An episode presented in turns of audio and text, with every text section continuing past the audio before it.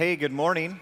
Um, you and I are going to have a really special privilege in just a few moments to sit in and just listen in on a conversation uh, with a guy by the name of Mike Minter. Played 10 years uh, with the Carolina Panthers, and just a remarkable guy. You're, I think you're going to absolutely love uh, this conversation we're about to have. And just so you know, I, I, get it that, that some of us on this side of the country uh, maybe haven't heard a whole lot about uh, Mike and playing for the Carolina Panthers because uh, we've got this football team on this side that absolutely consumes our attention. and uh, I mean, so why would you notice another team? Um, uh, but uh, Mike actually played for a team that made it to the Super Bowl once, uh, let alone the playoffs. and uh, but anyway, just so you know that this guy, th- this this guy wasn't just a guy who played pro football. This is a guy who made an impact uh, on the field and still holds a whole bunch of team. records there for the Carolina Panthers. Let me just go through a couple of these for you. Mike Minter holds the team record for the most tackles in a career. He holds the team record for the most games started in a career. He holds the team record for the most consecutive games started in a career. He holds the record for the most touchdowns run back for an interception. He holds the record for the interception uh, uh, yardage returns in a career. He holds their team record for the most forced fumbles, and he holds the team record for the most fumbles recovered. So this guy wasn't just sitting on the bench, this guy was out on the field uh, playing, yeah. Um, what you're going to discover this morning is, is he was all, he's also a remarkable guy off the field. So here's what I'd like to do. I'd like to just give a cornerstone welcome uh, to Mike Minter.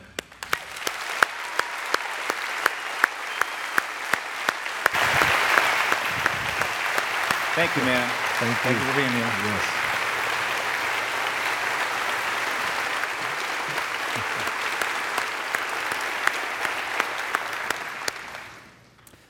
Okay, so uh, you and I were talking last night. We were doing dinner last night, yes. and, and you had uh, what I thought was a pretty cool story uh, about a ref uh, in the Super Bowl, and he got you kind of mad. You beat him up. No, I mean, no. But t- tell us the ref story. Oh wow! Um, I was sitting down last night with Pastor, as he said, and, and um, telling him about the Super Bowl. So in 2003, we was getting ready to play the New England Patriots. Um, and um, what was probably the most exciting football game Super Bowl, Super Bowl game until up to last year, because I think last year was pretty exciting too.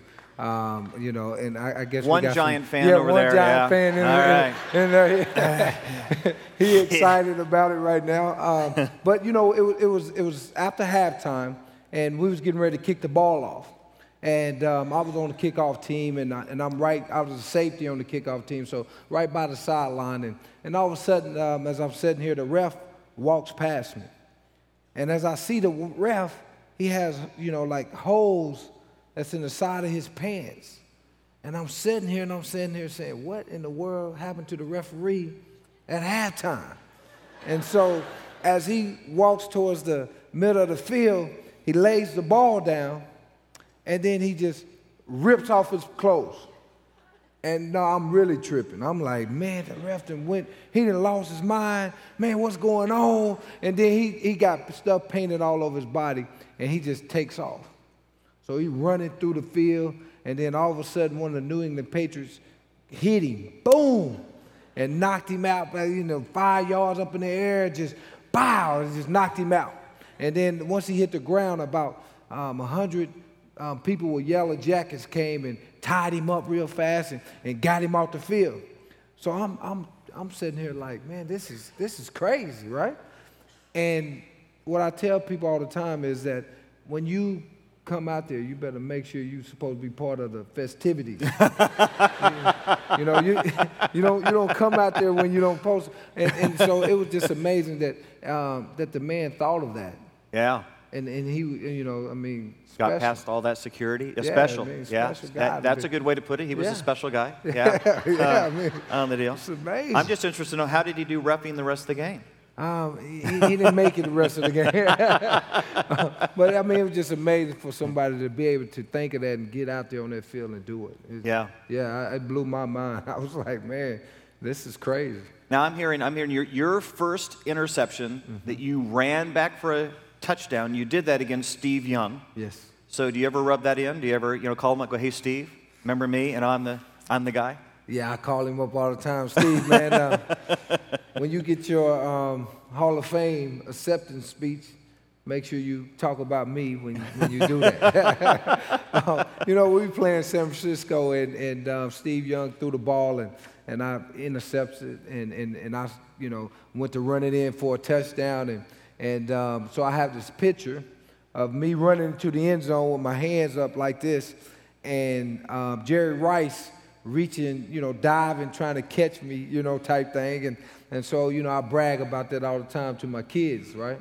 And, and they like, who is Jerry Rice? so, so they don't know who Jerry Rice is. You know, they, they, they still stuck with, you know, guys like Randy Moss and guys like Yeah. that. And, and they wasn't around when Jerry Rice was turned. I'd say he just, you know, just the greatest receiver to ever play the game. You go. You want, the man is trying to catch your dad The right there. trying to jackal me. so I, I don't know if I get a lot of kudos when I tell my kids that Jerry, that's Jerry Rice, man, trying to tackle me. So um, Now you got, you got kind of a reputation, uh, cold game Minter, and uh, you uh, you did not particularly like cold games, and so you had this thing you did. I tell you what, if you know anything about Mike Minter, you know he hate cold weather. Okay, cold weather. Me and cold weather don't get along. which is why you played for Nebraska. Yeah, yeah, Yeah. yeah, yeah. Yeah. what can you say? You know, um, and, and and so what I would do is I would get the schedule every year, and I would look at how many possible cold games we have. And so if if we got Green Bay in December, or you going to New York, and and so I I will start praying. We'll get that schedule about in April, and I'll start praying in April. Lord, please bring a heat wave in Green Bay in December.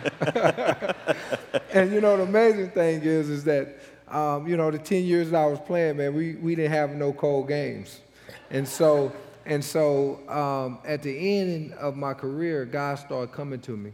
And we was getting ready to play um, Philadelphia before the Super Bowl. And they all came to me, Mike, you prayed about this game yet? Because it's going to be cold. I said, oh, we got it taken care of, man. God got this. And, and so I, what, what I tell people is, is that nothing is too small for God to be um, important to him.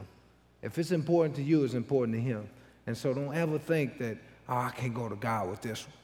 If I can pray about the weather, you can pray about anything that's going on in your life, and God will answer that. And so I converted a whole lot of people, man, um, with this weather praying. So you never know. We, we were kind of hoping that you could just stop right now and pray for a little rain. Okay. Uh, Hey, I, I think a lot of people think that uh, guys who make it uh, in the pros, that somehow you've, you, you know, they've all had this kind of perfect life and everything's been blessed and everything's kind of come easy and, and because they had physical talent or whatever, the doors just swung open. But uh, your life's pretty different than that. Uh, you, had a, you had a real journey to get to the pros and be part of that. Too small, too slow, all the stuff. Would, would you just walk us through your life? Because I think your life ends up being a pretty amazing story. So just start at the beginning, take us, take us through. I tell you what, Pastor, I sure wish that um, it was that easy. You know, if it was that easy, man, I, I, I'd, have- I'd have loved to go through the easy um, way of um, making it to the NFL and, and where I am today. Um, I grew up in Lawton, Oklahoma, and um, there in, in Oklahoma, and I know some of you people who's pretty savvy about the college football world. You know, Oklahoma boy going to Nebraska just don't make sense, and you want to know why. And I, I'll tell you why later on. And, and so as I grew up in Lawton, Oklahoma, um, you know, my, my mom had four kids, I had two girls, um, two older sisters, myself, and a, I have a younger brother. Um, my two older sisters' dad um, got shot and killed um, when, when they were little kids. And then my mom married um, my dad, and then he passed away from a heart attack when I was eight months old. And so, where I get my strength and where I get um, my, my um, perseverance is, is from my mom. I mean, no matter what came her way, regardless of what was going on, um, she stood strong and, and, and, and she taught us to be strong no matter what. And, and one of the things that, that we had in our family was my grandmother. She was a, you know, the matriarch of, of our family. And she had 13 kids. So you can imagine that, 13 kids and, and how many grandkids and great grandkids and great great grandkids that was living um, with her. Um, basically, she had an 800 square feet um, duplex, and you had about 30 kids living in this duplex. So we learned very early, you know, how to compete.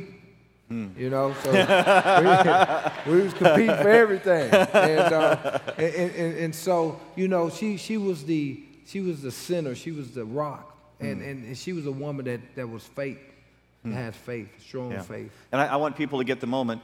Uh, your mom ends up deciding to move back to Lawton, Oklahoma, after your dad passes away, but the reality is. Uh, all this family was kind of depending on grandma. So if they were going to work, or as you said last service, if they were out doing some things they shouldn't have done, mm-hmm. grandma was still being kind of grandma daycare for the entire family. And she was doing that in an 800 square foot government assistant residence. She's doing that. And yet, here's a woman who had a faith in God.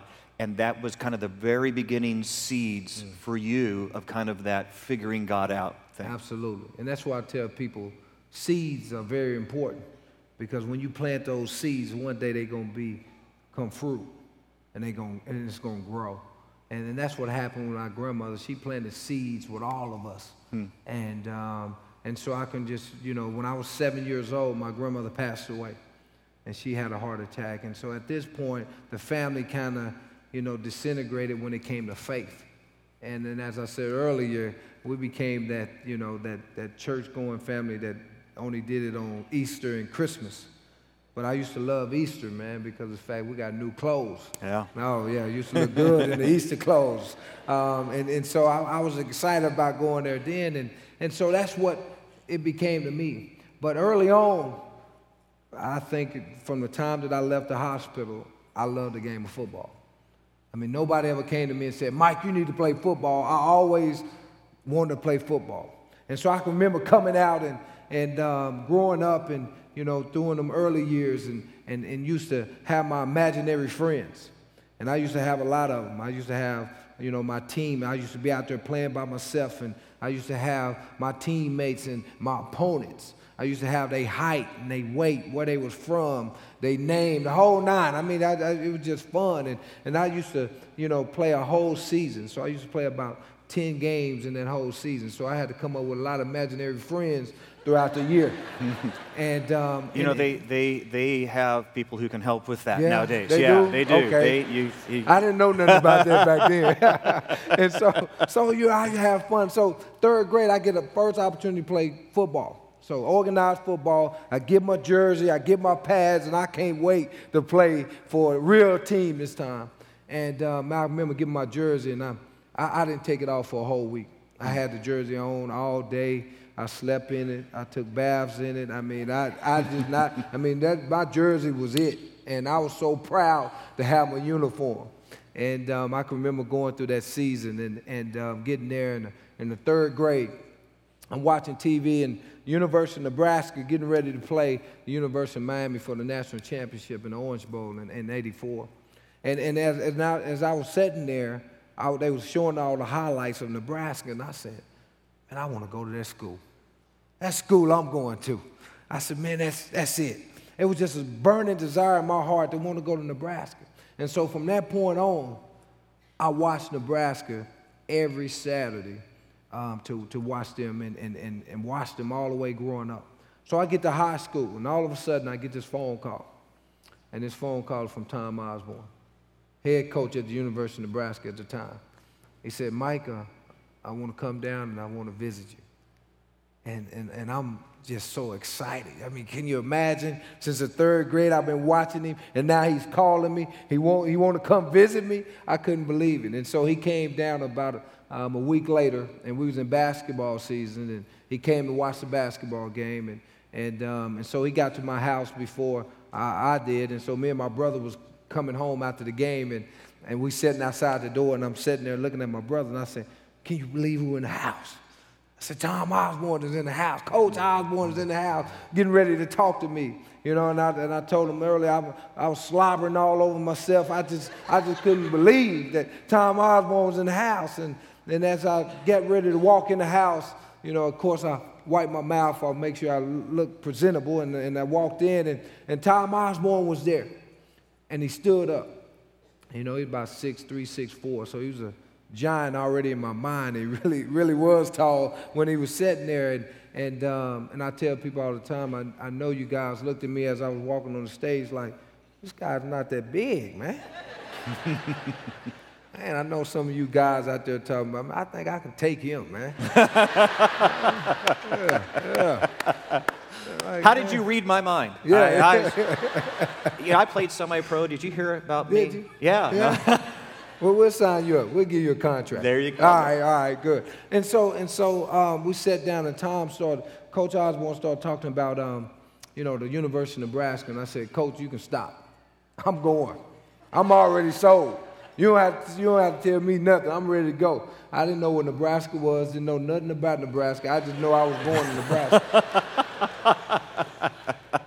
and so I committed that day. I said, I'm, I'm, I'm ready to go. Put it in the paper, and we get ready to fly. The next, next week, I get ready to fly to Nebraska.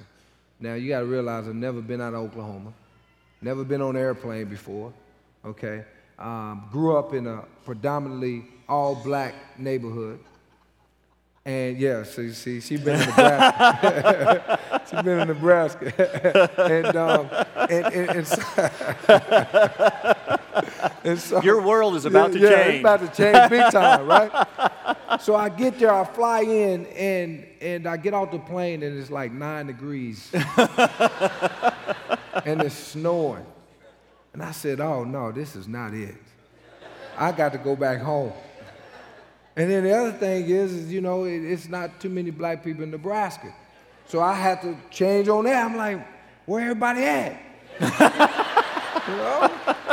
So it was, it was amazing thing. So, so I'm sitting there and I'm, I'm getting nervous. I'm getting scared, man. I'm like, man, dang. You know, so but luckily I had a, I had a teammate of mine that, that um, he was getting a scholarship too. And he was about six six, big guy, and Nebraska offered him a scholarship to come. So we both committed to Nebraska. And so I was like, okay, at least I got a teammate, man. We're going we're gonna go together and at least we can be together. All right, and then learn the environment as we go. Well, I get a call about three days later, and, and he tells me, Mike, I changed my mind, man. I'm going to Baylor. I said, Baylor? What is Baylor? And for you guys who don't know college football, I want you to go home, okay? Get on the internet and look up Baylor University and then you'll start laughing once you do that. Okay? you'll understand. Amazing. And so I said, okay, man, listen, tell them to come pick me up. I'm gonna go to Baylor. I'm gonna look at them. I'll go to Baylor too, cause I'm scared. I don't want to go by myself. Okay? so I'm like, I'm nervous. I'm like, I'll go to Baylor. So went to Baylor, went on a recruiting trip, and I just didn't feel it. It wasn't there. It wasn't the same. And, and so I can remember um, getting ready to sign my letter of intent had the big press conference for us, and I had both scholarships in my hand. And I'm saying, which one, you know, am I going to sign? Which brings up the point of fear. Fear, guys, can rob you of your dream. Fear can stop you from doing what God called you to do. What God has put inside of each and one of us, fear can snatch that away. And at that moment, I had to find out what I was going to do with the with the monster of fear. Because the Bible tells us that God did not give us the spirit of fear, but He gave us a spirit of power and love and a sound mind. And so when fear come knocking at your door, you got to know that it's not from God, that it's the enemy. And you got to stand up to it with the power that God has inside from the Holy Spirit. And so as I sat there and, and, and, and I can remember saying to myself, a rush just came through my mouth and it said Nebraska. And I signed the letter. And so now I'm getting ready to go to Nebraska. Okay, so I, th- I think, and, and it's going to unfold mm-hmm. in a moment, but I think it's an important moment in your life. A third grade boy who watches the Orange Bowl, and all of a sudden a burn comes in his heart to go play at a place he's never been, never heard of before, and he grows up his entire life aching to go to the school. Goes there, takes that first look, begins to have second doubts, and yet, even in the midst of that, stays that burn, that something. And I know you've told me as you look back, you realize God, mm. God wanted you at Nebraska, that God really had appointments yes. set up for you, and this is all going to play out in a minute. And the reason I think that this is huge for us is because there's people in this room who are exactly where you were at that moment. They're, them and God are not connected right now, and, and, and they're still on that journey to figure it out. And if they would pause for a moment, they would probably be able to look back at moments in their lives where God was setting appointments with them where God was trying to get their attention. And if they would just stop long enough to have the conversation, uh, everything could change. Yes. So here you go. You head off to Nebraska. You pretty much have a plan. Football at this moment in your life is your God. So t- take us to Nebraska. football is everything at this point. I mean, because why? Because I felt peace. I felt um, a, a sense of belonging when I was on that football field. Anything that was going on outside of my life didn't matter when I got on the football field. So it was something that I could hold on to, and it said it gave me identity. And so as I got to the University of Nebraska, and which comes to your point, if you don't stop, God will stop you. Mm. So either you can do it or he can do it. I would recommend you do it, all right, before he do it. Coming into my sophomore year at this point, I'm starting. I started as a freshman, starting as a sophomore. At the university, I always wanted to play at, so I'm pretty excited about what's going on. So I got my plan. It's all about Mike Minter at this point. It's football and, and, and me, and that's it. And so I'm sitting there and I'm saying to myself, I'm going to play to my junior year, then I'm going to leave and go to the NFL and make all this money because that's what it's really about. And so I, I, as third game of the season, we playing Texas Tech. Second half, they hand the ball off. Man breaks the line of scrimmage. I come to make the tackle. And as I come to make the tackle, my left foot hit the turf wrong. And then my knee popped. Pop. And then as I rolled over, it began to continue to pop. And at that moment, I knew something was wrong. I said, man, dang, you know, I'd never been hurt before, but I knew something was going on with this knee. And, I, and, and it was a night game. And I can remember looking up. I'm laying down on my back and I'm looking up in the sky. And I can remember asking myself, is this it? If this is it, and football could be taken away at any moment, then this, this is not what I signed up for. And I said, if, if what my anchor is, somebody could come snatch it that's not it. And so I began to look up in the sky and I began to ask the question if football is not it, then what is the meaning of life? If football ain't the meaning of life, what is it? And at this point, I began to go on my journey mm. of trying to find out what the meaning of life, you know, really is. And I tell people all this all the time. What are you holding on to? What is your anchor right now? And if it's not God, then it can be snatched away at any moment. So all the things in the world can be gone like that. Hmm. And then you you tried to make a deal with God. Oh, absolutely. Try to make a deal. I mean, that's what we do, right? we, we sit down, we land on our back, we say, okay, God, listen, let's, let's make a deal. let's make a deal. I say, God, now listen, if you, if you get me back on the field, then God, I go to Bible studies. Sound like a good deal to me, right? I mean, you do something for me, I do something for you, we all good. and for you guys who know God, know that God don't make deals. Or it's either his way or the highway. But the amazing thing is, it's not just because he's cruel, it's because his way is the best way. His way is the best way for you. And um, so as I tried to cut the deal with God, it, it didn't work out as, as, quite like I thought it would work out. Right. And, um, and, and so as I began to go to these Bible studies, I began to see something different. Hmm. And I began to have um, Coach Osborne come in, and he was doing the Bible studies. And as I sat there and I look at Coach and I say, man, what do coach have that all these, uh, you know, that I to have? I want to be like him. I, you know, this was the first man that I looked at that I said, I want to be like.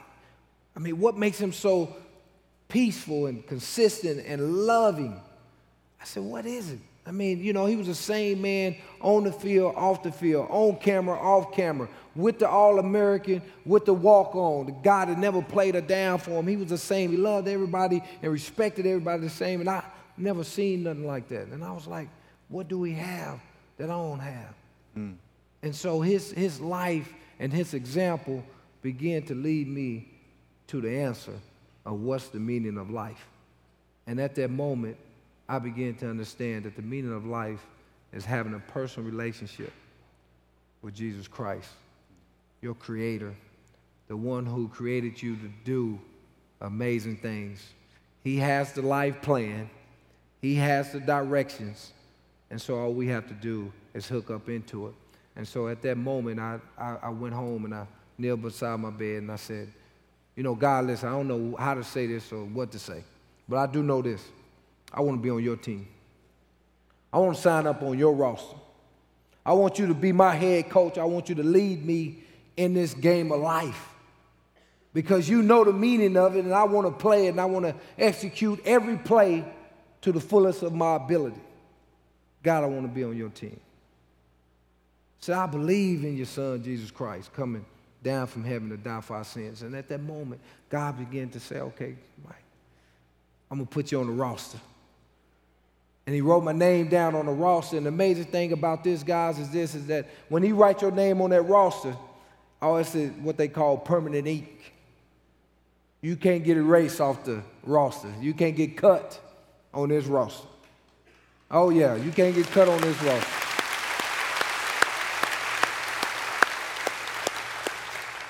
And so I tell people all the time in the NFL, you get cut at any moment. It's nothing guaranteed. And so I tell them that the NFL don't stand for National Football League. It stands for not for long because you're not there long. but on God's team, you're there forever. Hmm. And that's what I was like God, I want you to take me and use me in the way that you see fit. Here's, here's the part that I love about that part of your story is a guy by the name of Tom Osborne, head coach of Nebraska which in college circles, and most of you that watch would know, I mean, you're talking premier team, premier status in the country, and yet here's a guy, as he coaches that team, really puts it out there that he's a Christian. Uh, you talked about awards that he would give to the outstanding offensive player, outstanding defensive player. He'd have verses engraved on the awards. Uh, he'd go to team meetings and he'd say, Look, uh, here's the verse of the week. So you're there playing football, and he's there holding Bible studies for yes. the team.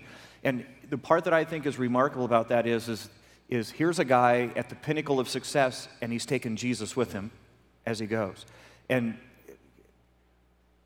I just, it is scary to be at the pinnacle and know that you're putting it out there and could lose it. You know, I think we all think, you know, when I get to be president of the company, then I'll reveal that I'm a Christian. Know, I'll go, hey, by the way, uh, if, if you're not standing up and having a testimony for Jesus when you're a manager, you won't take them with you when you become president.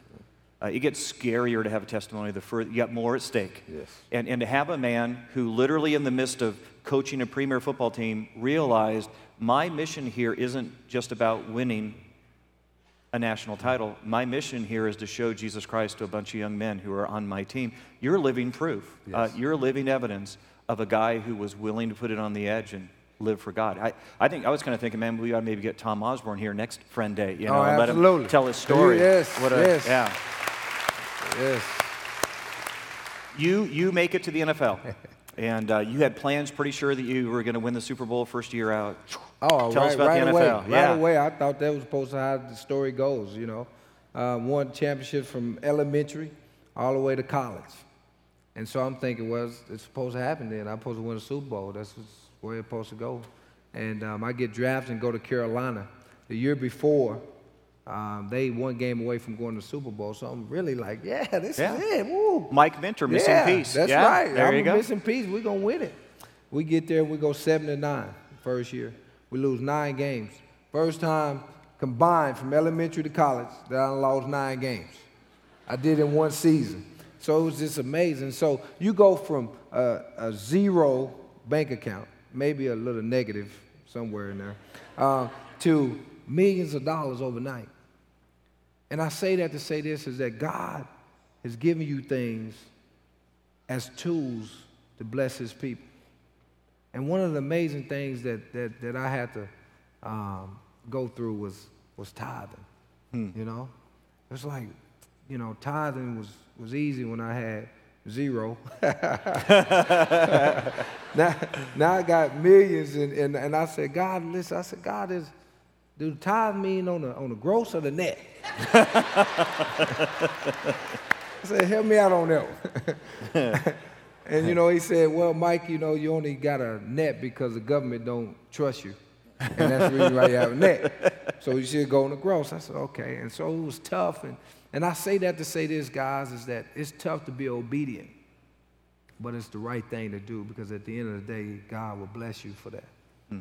To be obedient at what he called you to do. Whatever it is he called you to do. And, um, and so I can just remember going through those steps of, of being obedient mm. to God's calling on what he was doing with me. And so when I got to the NFL, I knew why I was there now. I knew it wasn't about me being in the NFL. I knew it was about me being able to one day get up here and talk to people, okay, about Jesus Christ mm. and his love and his power. And, and that's what it's about. Using that platform God has given you to change people's lives and hmm. let people understand that no matter what you have, no matter what you, you know, don't have, at the end of the day, it's about having a personal relationship with Jesus Christ. Hmm. Now, you, you play for the Carolina Panthers. We won't mention the fact that the next year you guys only won one game. but uh, uh, coaching change happens. New coach yes. comes in. New coach comes in. Uh, he's pretty sure he doesn't like Christians. Yes. He's pretty sure that he doesn't have any place on his team for Christians. You've been an outspoken Christian. Yeah and now your contract comes up. Tell us about that. Man, you know, new coach comes in town. Hey, I don't want no Bibles. I don't want no Bible studies, none of that Christian stuff in here. When you come in this building, it's all about football. So I don't want that. I'm sitting here like, wow, this guy must not understand. And so he went to say that when I have Christians, I don't think they're strong enough. I think they're weak. I don't want them on my team. So I'm gonna start putting football players on my team. I mean, literally said this, and I'm and I, am just baffled by it. And so I'm up for my contract, and of course he don't want me on the team because you know I'm a Christian, and and um, and I can remember praying about it, and God was saying to us, "I want you to stay here. I want you to stay in Carolina." And I'm sitting here, I'm like, "Okay, we'll stay in Carolina." Well, God, you got to do something because you know it's, it's not happening. You know, we we are far away apart, and you got to make it happen. Mind you, that Cleveland had $5 million more on the table than what Carolina had, even at what I would take. And so, and so I would get there, and then all of a sudden, the chaplain called me, the team chaplain, gave me a call. I said, you know, Mike, you know, tell him about the situation. I said, well, I need to talk to the owner. I need to talk to Jerry Richardson. You know, like I'm somebody, man. Get, get the owner on the phone and, uh, and, and, and, so, you know, we talked about it and whatnot, and, and then all of a sudden the phone ring five minutes later, and it's Jerry Richardson, the owner. And he calls, and we're talking about me staying in Carolina. I said, I want to be here. I really want to be here. But head coach, gotta, gotta, you know, we gotta see eye to eye on some things. All of a sudden, 10 minutes later, the head coach is called. Mike, we want you on the team. We really want you on the team. And I'm tripping because this is the same man who don't want no Christian on the team, but this is how God works. See, I told him earlier about the story of Balaam and the donkey. Remember that story? God make a donkey talk, he can make a man talk. yeah. And he made that man talk. And 10 minutes later, my agent called me to tell me the deal is done. Hmm. This is how God works, guys. When God says it's going to happen, it's going to happen. You got to have faith and know that it's going to happen. You be obedient at what He calls you to do. And so I, I, just say that to say, guys, listen, no matter what you're going through, no matter where you're at in your life, if God's calling you to do something, if you're at a crossroads, pay attention to Him. Pay attention to Him because He can make anything happen at the end of the day. And I, Mike, I just, I love your story because it's a story of a guy who was pretty sure life was all about him, who along the journey figures out Jesus Christ. But I think the other part that's cool is that once you figured out Jesus Christ, it was all or nothing, man. Yes. You, you sold out to do that and, and just exhibited incredible courage. And, and I just honor you for your testimony and for what you've done in God. And thank you, man, for being part of us and being here today. Thank you, man. Thank you. Thank you. Thank you. Thank you.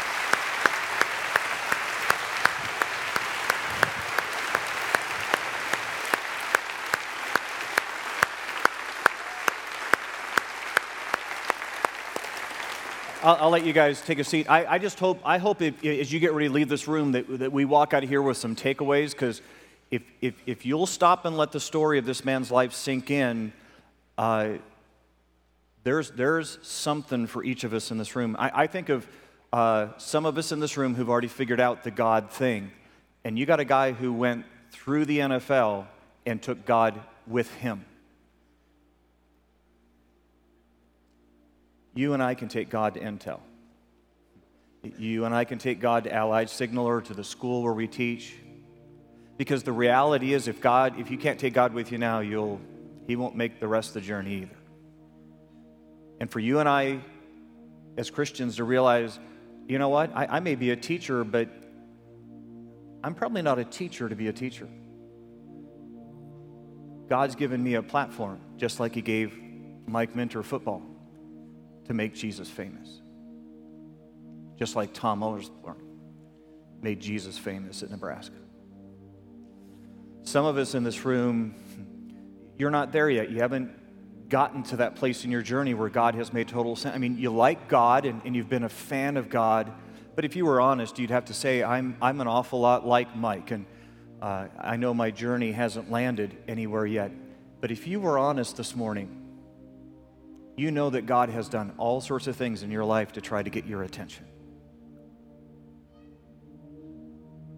Does it really take laying flat on your back to figure out that God is the most important thing?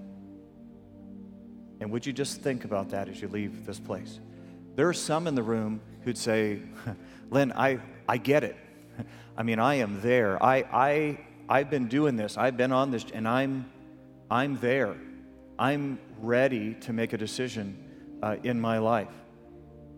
And I just want to give those people in this room an opportunity to pray, to just get that done uh, in their lives. So here's what we're going to do we're going to bow our heads, and I'm going to lead you in a word of prayer. And you can just pray this prayer quietly where you're at. You just say, Hey, God, you know what? I'm, I'm here. And like Mike said, I'm wanting to join the team. So let's just pray. Here's what that prayer would be like if, you're ready. Dear Lord Jesus, if I'm really honest, I know you and I haven't made that connection yet. I like you, I'm a fan, but I know. And if I look back over my life, there's all sorts of moments where you've tried to get my attention, where you've tried to have the conversation with me. And I'm just there this morning. I, I, I get it, it makes sense. And you don't have to put me flat on my back or I'm ready. And, and I'm just here this morning, and here's what my heart is saying put me on the team. Come into my life in a real way.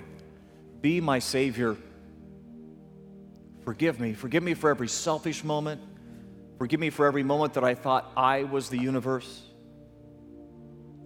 Forgive me for every lie and every selfishness and stubbornness. Just forgive me for my sins. And come into my life right now. Write my name with that permanent ink. This I'm asking in the name of Jesus. Amen.